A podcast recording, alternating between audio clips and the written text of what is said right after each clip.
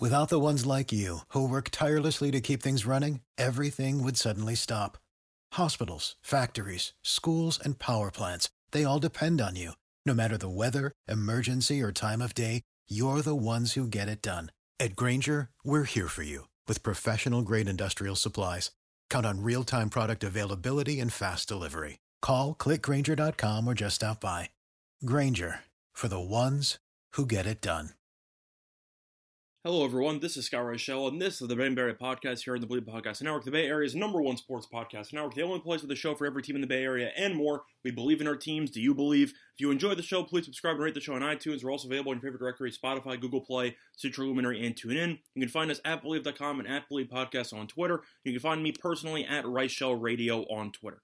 On this week's show, we're going to be talking about some NBA as we recap the Golden State Warriors pre All Star break season. Before we do all that, we're going to have a quick word from our sponsor. All eyes are on the gridiron as teams are back on the football field once again. As always, BetOnline is your number one spot for all the pro and college football action this season. With a new updated site and interface, even more props, odds, and contests, BetOnline continues to be the number one source for everything football related. Head to the website or use your mobile device to sign up today to receive your 100% welcome bonus. That's double your initial deposit just for signing up. Don't forget to use the promo code NFL100. BetOnline, the fastest and easiest way to bet on all your favorite sports. BetOnline, your online sportsbook experts. Welcome back, everyone, to the Ben Barry podcast. And for one on break, we previewed what we're doing with this week's show. We're going to be talking about the NBA as we fully make the transition since the 49ers season is obviously over and the NFL season is obviously over. So, time to talk about the NBA. Of course, we have one game to talk about with regard to this actual show, which is going to be recapping what happened last night, but this is going to be mostly a recap grade type of show where I'm going to just go through my thoughts because we haven't covered the NBA in a long time. So I'm just going to go through the breakdown for the Warriors. Of course, it's going to be mostly positive, but a couple of negatives I got to throw in there. But we're going to start off with what happened last night as the Warriors at home seemed to have a win in the bag. They were cruising against the Nuggets early on, and then they gave up 39 points in the fourth quarter, and the 16 point lead ended up vanishing as the Nuggets won on a game winning buzzer beater three pointer by Monte Morris. So, to go through that game, uh, yeah, let's start off with the simple stuff. Curry ended up having 25 points, 6 assists, 10 of 19 from the floor, shot 1 for 7 from 3. I'm going to get back to Curry in a second. Clay did not shoot too well, 5 for 15, 3 for 10 from 3, 16 points. He was actually a net zero in plus minus. But Gary Payton Jr. looked really good, or Gary Payton II, I should say, as he had 12 points and 6 steals, which was very impressive. Uh, the bench was good. Kuminga had 12, Otto Porter had 10, Jordan Poole had 15. Wiggins was pretty awful.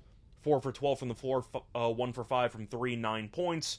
And Kevon Looney had 13 points and 9 rebounds, 5 fouls. I mean, he was guarding Jokic the entire night, so you kind of expected him to get destroyed. And that's exactly what happened, because Jokic had 35, 17, and 8, because he's a ridiculous basketball player.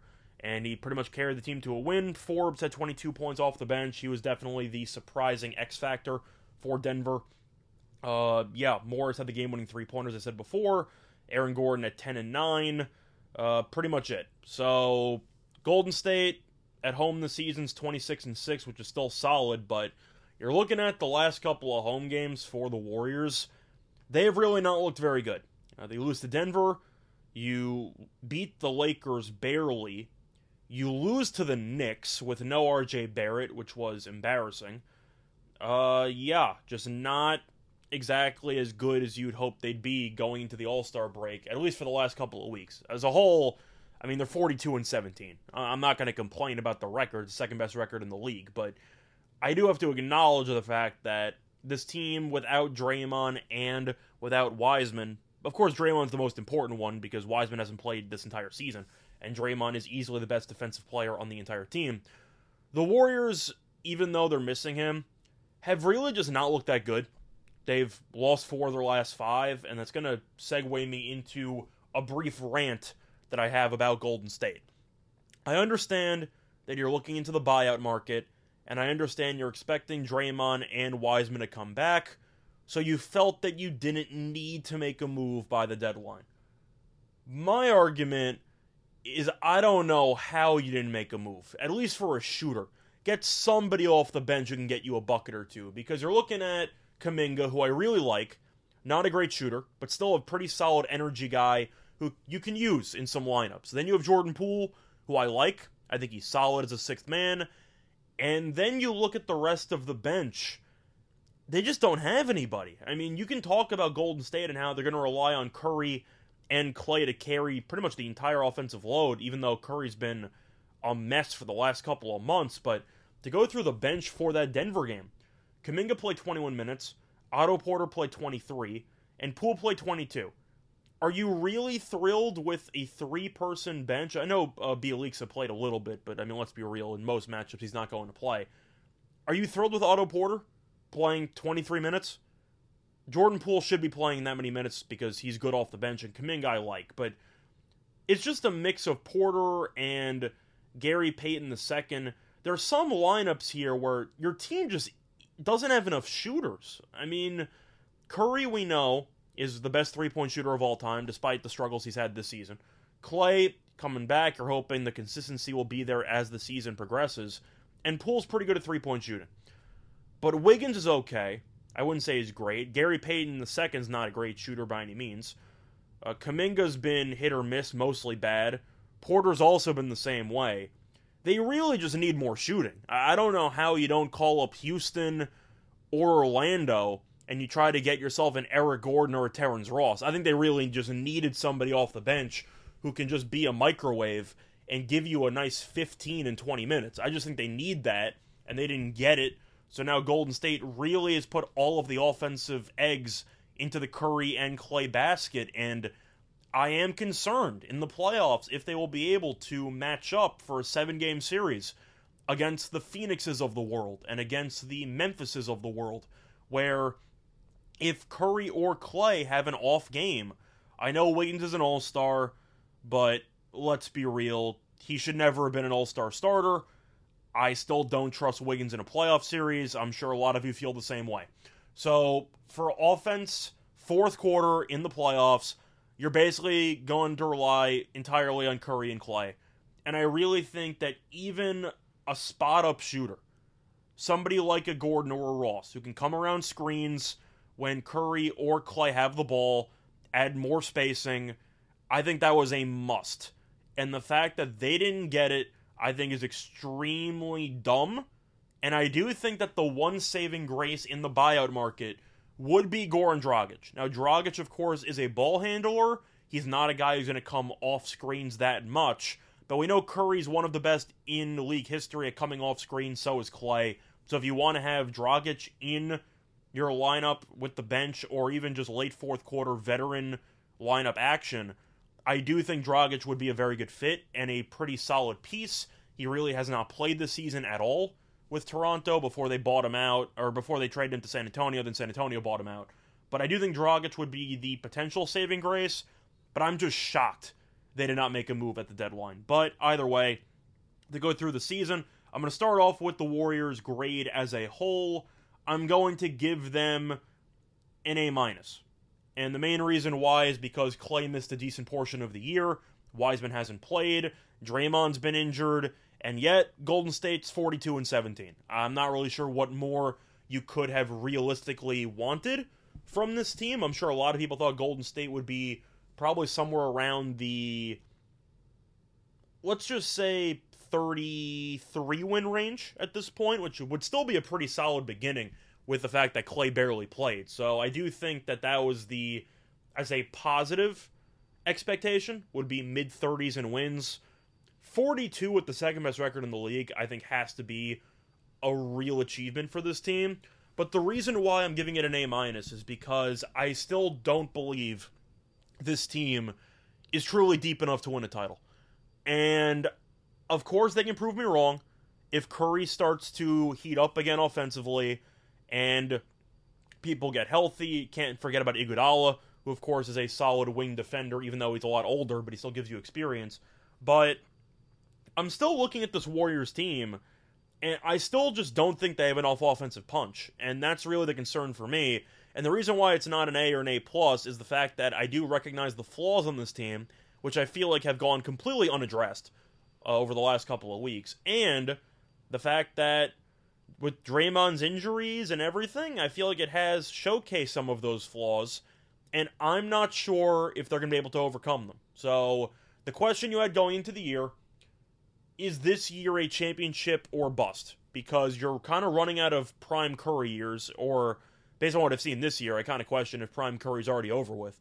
But still, you don't have many years left of Clay and Steph together, and I do wonder if this team is truly as loaded as some of the other championship contenders. And in a seven game series, I'll be honest, I'm taking Phoenix, I'm taking Milwaukee, and I still have to wait and see what the story is about Philly and with Brooklyn. I might even take Miami over Golden State in a seven game series. So the reason why it's an A minus is that if you had high expectations and you expected this team to compete for a title, then I do think you agree that this team should have made some trades at the deadline to shore up a couple of weaknesses, and that's a concern. But if you expected this team to struggle early and then pick it up once Clay came back, kind of the opposite came true. But the point is, you'd give this first half or the pre All Star break an A plus because you can't really expect anything more.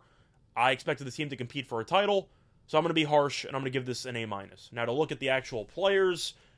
Clay, it's an inconclusive. I, I can't grade him. I mean, he's kind of struggled a bit since he came back, but he had two serious knee issues and he didn't play for about two plus years. So I got to be lenient with him. That's an inconclusive. I got to see how he does for the rest of the season.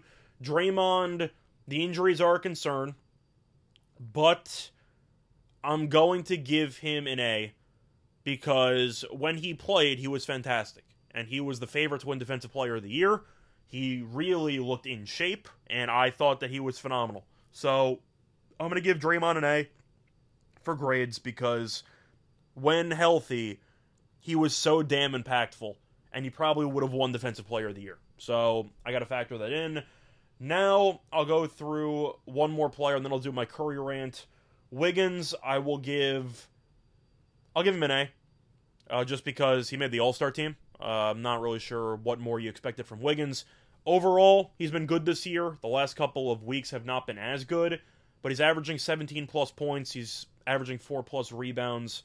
Uh, you're going through the defensive numbers, one averaging one steal per game, shooting 48% from the floor, shooting 41% from three. It's a very solid year for the third best offensive player on the team. So I'm going to give Wiggins an A. Uh, I think that he's had a good year, and the reason why it's not an A plus, since he got named an All Star starter, I feel like he could be playing better. So a little bit of nitpicking, but as a whole, he's been solid.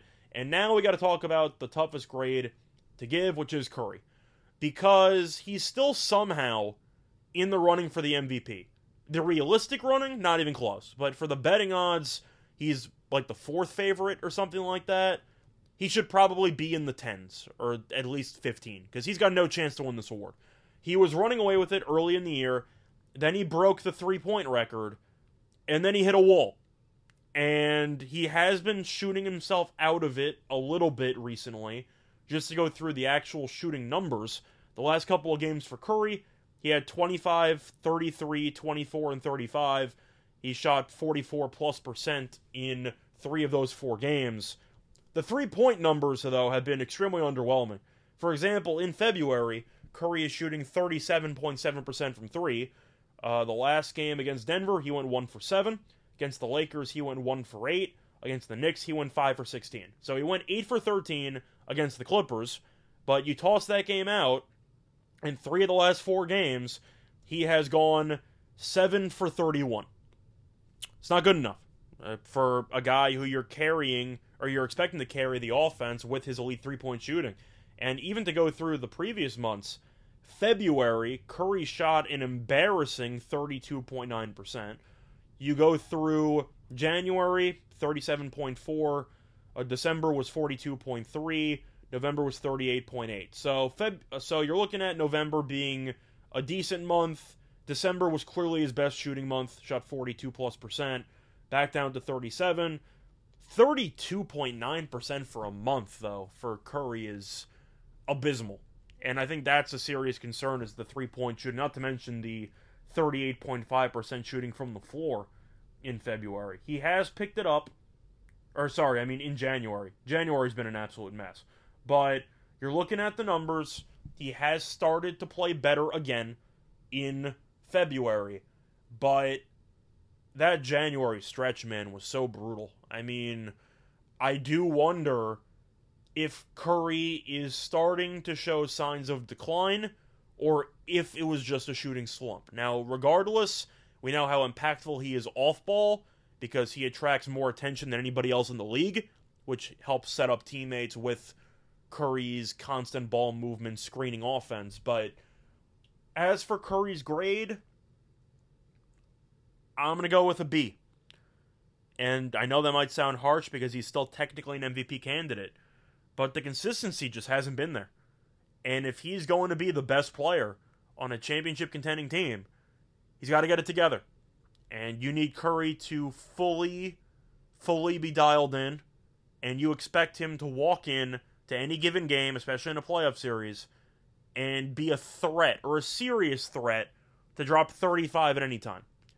And Curry has had two 35 plus point games since January 21st, which is about a month. It's okay.